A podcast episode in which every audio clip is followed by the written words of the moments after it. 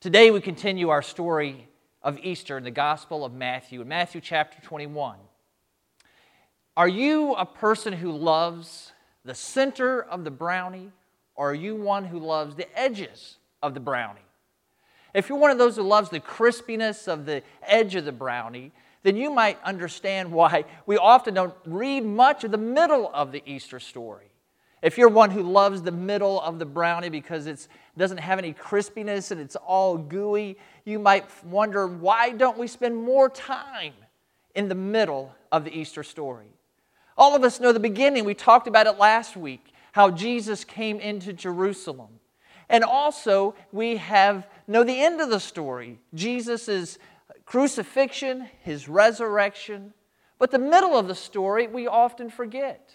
In fact, it's amazing to me that in the Gospel of Matthew, he spends three percent with Jesus' entry into Jerusalem, and at the end of the story that we know so well, only about fourteen percent of the story.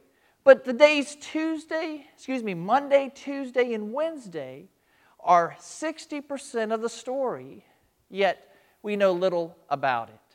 So this morning, we are going to learn more about it, but not just to learn more about it so we know the story better. These are people who are in uncertain times, as we are today. We are living in times that are unprecedented in our lifetime. We are living in times that are uncertain, so we need to know how to respond in them. The people in Jesus' day at this time also lived in a time that was uncertain. It was on Monday that Jesus came back into Jerusalem. Not this time on a donkey, not this time riding in as king, but this time walking in with his disciples to come to the temple, to the house of prayer. And this is what it says in Matthew chapter twenty-one. Jesus went into the temple and threw out all those buying and selling. He overturned the tables of the money changers and the chairs of those selling doves. He said to them, "It is written, my house will be called a house of prayer, but you are making it a den of thieves." Imagine Jesus walking into the temple court. And when he's there, what he finds is people changing money. The worshipers who came to the temple had to give money that was worthy of the temple treasury. So they had to change the Roman and Greek coins into appropriate coinage. Also, they had to bring sacrifices. It was hard to travel all those miles bringing animals to sacrifice. So when they got to the temple, they would buy them there. Also, what Jesus saw were people using this court where people were to be worshiping God as a shortcut through the city of Jerusalem. So when Jesus sees people who are selling, people who are changing money, people who are carrying things through the courtyard, he is angry. This is to be a house of prayer. It's to be a place where people come to worship God. But now it is a place of commerce, a place of cheating. He calls it a den of thieves. Jesus there then comes and he takes the tables, he turns them over, he takes the people out and cleans them out and clears them out so that he can once again establish this temple, this house, as a place of prayer. Jesus does this as he quotes from Isaiah that this place is to be a house of prayer. But the people had made it a den of thieves. But it wasn't just this that we are very familiar with, but also on this day, Jesus curses a fig tree. Now, why would Jesus do that? It's because this tree was symbolic of the religion of the people, especially the religious leaders of his day. He found a fig tree. It had leaves growing on it, but there was no fruit on it. He cursed it. His disciples saw it, and they were amazed. Jesus was using this opportunity to continue to teach them about the religion of the religious leaders and many of the Jews of his day. Their religion was one that was focused on ritual. It was a religion that was focused on those animals they were selling. It was focused on making sure the money was the right kind that was put into the temple treasury. It was a religion that had forgotten that worship was to take place in the temple and that worship was to be communing with God, being close to God, praying to God, talking to God, hearing from God, singing to God, praising God. But their religion had turned into something completely different. In fact, there in the temple where the Gentiles were to be worshiping, that's where the animals and the commerce and the traffic was. How could the nations come and worship God? How could people commune with God when their religion had turned in to commerce and ritual and making sure everything was done according to a plan? Jesus reminded his disciples when they saw the tree and how it had died quickly and they marveled, he refocused their attention to what worship is all about. It's about prayer. And this is what Jesus said to them. Truly, I tell you, if you have faith and do not doubt, you will not only do what was done to the fig tree, but even if you tell this mountain, be lifted up and thrown into the sea, it will be done. And if you believe, you will receive whatever you ask for in prayer. What a statement by our Lord. That if we believe, we can ask for anything, even for a mountain to be moved and thrown into the sea. That is what Jesus is telling us our worship is about. It's prayer. It's belief. It's having belief in God that He can do the impossible. It's having belief in God that He will give us whatever we ask. In other places in Scripture, we have some uh, reasons as we pray that not every single thing we ask for will be given to us. It must be prayed according to God's will. It must be prayed with the right motive. But Jesus' point here is that worship is about communing with Him, talking, praying, a relationship with Him. And so in these uncertain times, we need to remember that more than ever. Often our own religion becomes one of habit. It becomes one of doing things the right way. It becomes doing it by the right method. It becomes something that we just do because we've always done it. And we forget that worship is about coming to God, praying to Him, talking to Him, praising Him, listening to Him, obeying Him, doing His work. Communing with God. Now, as we will not be together, as now we will be at home, as everything we're used to about worship, coming to a church building and passing an offering plate and singing hymns or looking at a screen, these things that we're so used to doing, we will not be doing anymore. For a short time, I hope, but in the, as that time happens, it means it's not time to stop worshiping God, communing with Him. It's a time to remember what it's all about. And so I challenge you to do that in this unusual time. Commune with God as you worship Him. And do it on a daily basis, especially while we are apart. Well, Tuesday came. And Tuesday was a day that was even crazier than Monday. On Tuesday, there were lots of questions. Now, if you have a five-year-old, you know what questions are about. Daddy, why is the sky blue? Mommy, why are food made grow that way? One of my favorite cartoon characters is Sniffle the Mouse. I don't know if you've ever heard him, seen any of his cartoons, but one of the things that makes him so adorable, he's so annoying. And when he asks questions, he asks them like this. Why is the sky blue? Why isn't the sky green? If the sky could be green, then it would look like the grass, and then you wouldn't be able to tell the grass from the sky. Why isn't the sky black? If the sky was black, you wouldn't know if it was daytime or whether it was nighttime. And he just goes on and on and on asking questions an annoying way. Questions can be annoying, and questions can also hurt in a skeptical and shameful way. Uh, someone might ask you, are you really going to have another piece of cake? Now, what kind of question is that? Uh, what they're really saying is, you don't need another piece of cake. You're, you've already had too much. Or someone might ask you, are you getting another roll of toilet paper? Do you really need that? Again, they're asking you, really, you're panicking and you're really kind of crazy is maybe what they're telling you. But these questions on this Tuesday were questions between Jesus and the religious leaders. And Jesus asked them questions as they first asked him. And the first question was, by what authority was he coming into the temple and, and cleaning it out and declaring it really his own in a house of prayer? Who gave him that authority?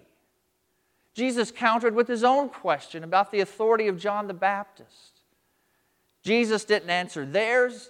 They didn't answer his.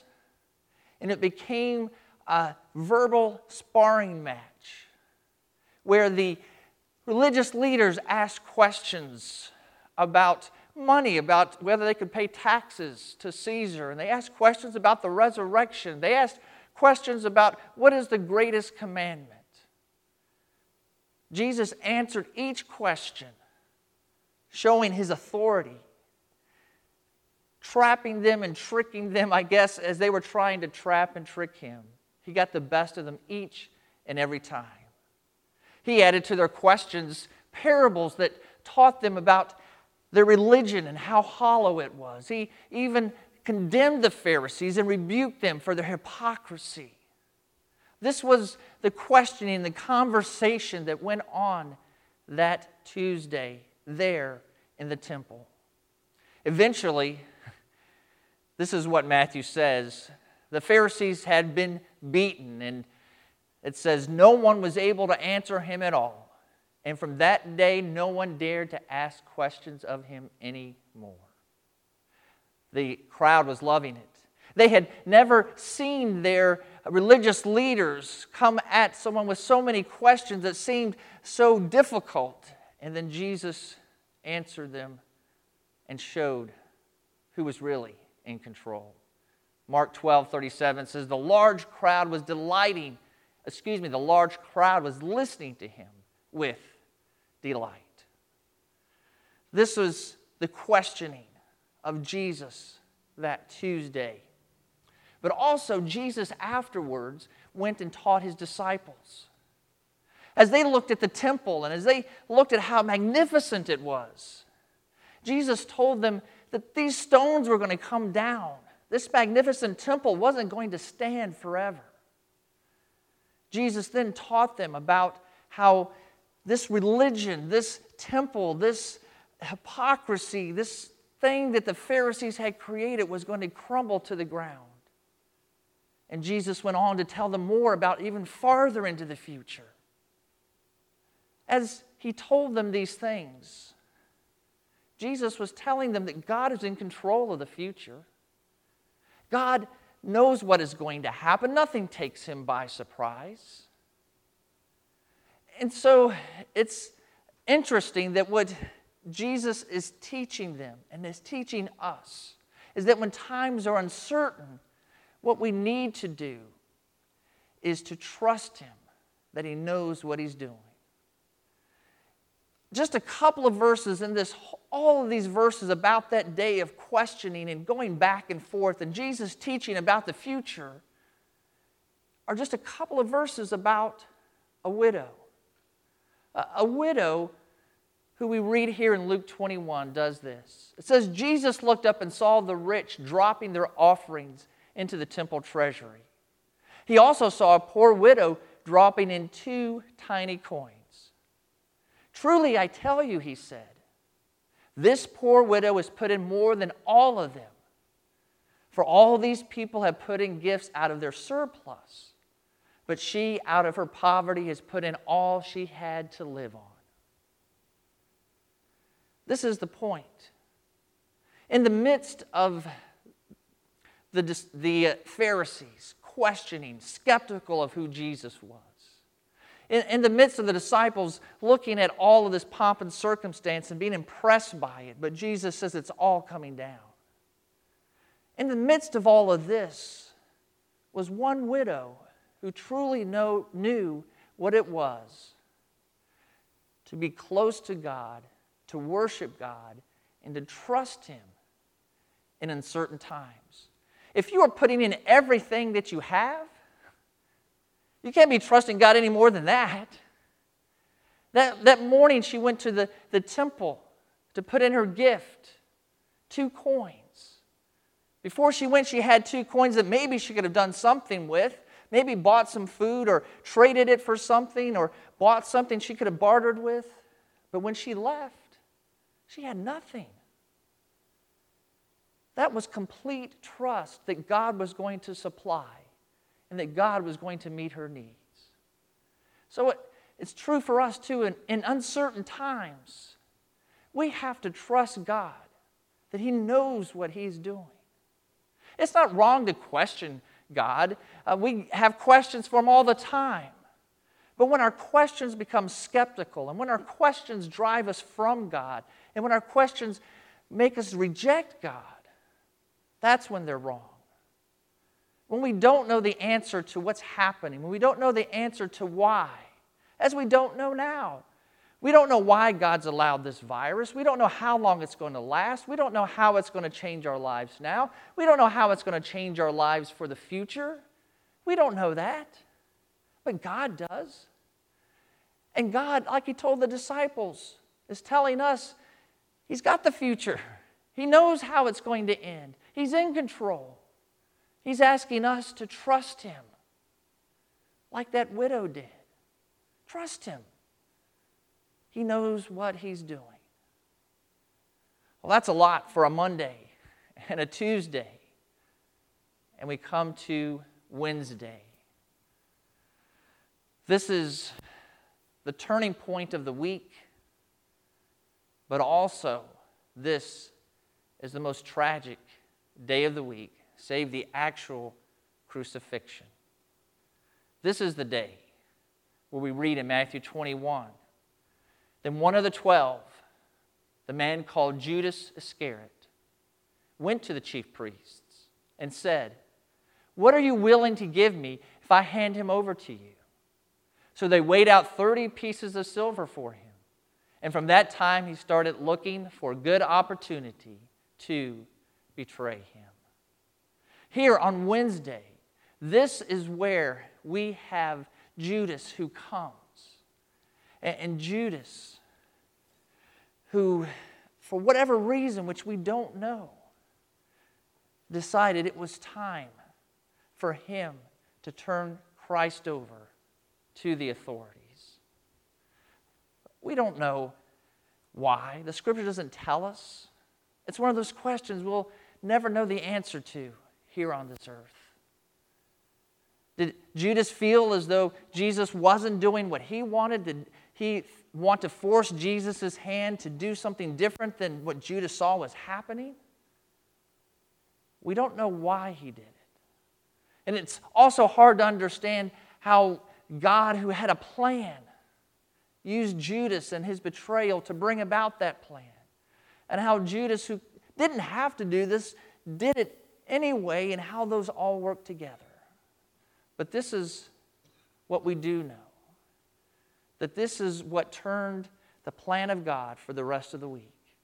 You see, the, the Pharisees wanted to wait until after the Passover because they didn't want to start a riot. They didn't want the people to uh, riot and cause a commotion. They wanted to wait. But God said, no, now is the time. Now is the time for the Son of Man to be lifted up. Now is the time for the Lamb of God to be slain. Now is the time for the Son of Man to die on the cross. In uncertain times, we must be even more faithful. Think about this. The opposite of betrayal is faithfulness. Judas betrayed the Lord. None of us identify with him. None of us would want to betray our Lord. None of us would want to do that, ever decide to do that, ever wish to do that. But isn't it true that often when we are selfish, isn't that a betrayal of our Lord and, and how He commands us to live our life? When we sin and we have Don't worry about it. Isn't that a betrayal of the Lord who calls us to righteous living? I believe there's times in our life when we are betraying our Lord, although not in the sense that Judas did. And when times are uncertain like they are now, we're going to be tempted to put our faith on hold. We're going to be tempted not to, to be in our, the Bibles and not to be with each other because we're not allowed to be. And many of us will be tempted just to say, you know what, when things get back to normal, then I'll be back in church with my brothers and sisters. That's when I'll then pray. That's when I'll read my Bible. That's when I worry about my relationship with God. Until then, I'm just going to sit at home and I'm going to watch Netflix. That's what I'm going to do until then. But now more than ever is when we need to be faithful to our Lord. It may be in ways we've never done it before. So pray and ask God to show you how you can grow closer to Him and how you can serve others and how you can reach out to them in times that are uncertain and unprecedented. But do not betray our Lord in this time by putting our faith on hold. This week of Christ's Passion, this Holy Week from Sunday where Jesus went into Jerusalem on a donkey until Sunday when the news spread all over through Jerusalem that Jesus is alive. This wonderful story, the greatest story, has this part in the middle. A, two, a Monday, a Tuesday, a Wednesday, where Jesus shows us that true religion is belief and prayer and communion with Him, where we learn to trust in God because He knows what He's doing and the future is His. And it's a reminder that we are to be faithful to the Lord because He has been faithful to us. This week, as you pray, as you meditate, as you think about how you are going to live your life in these uncertain times, keep those truths in mind. And may they allow you to grow even closer to God in a time when it seems like the whole world has gone crazy. Let's go to the Lord in prayer. Lord Jesus, we are thankful that You have been faithful to us. And we are thankful, Lord, that You have shown us how You want us to live our lives before You. You want us to, in our worship, be close to You in prayer. You want us to be close to You in, in listening through Your Word. You want us to be close to You in obedience and righteousness. Lord, You want us to trust You, especially when things are uncertain and we don't know the future and we can't see how things are going to work out. And Lord, You ask us to be faithful, for You have been faithful to us. I pray for myself, my brothers and sisters, especially in this week to come, that Lord, as we are in circumstances unlike we've ever been, I pray, Lord, that we would look to You, that You would give us peace, that You would give us comfort, You would give us direction. Lord, You would let us know that Your presence is with us and You will never leave us nor forsake us. And our future with You is bright. And I pray these things, Jesus, in Your name. Amen.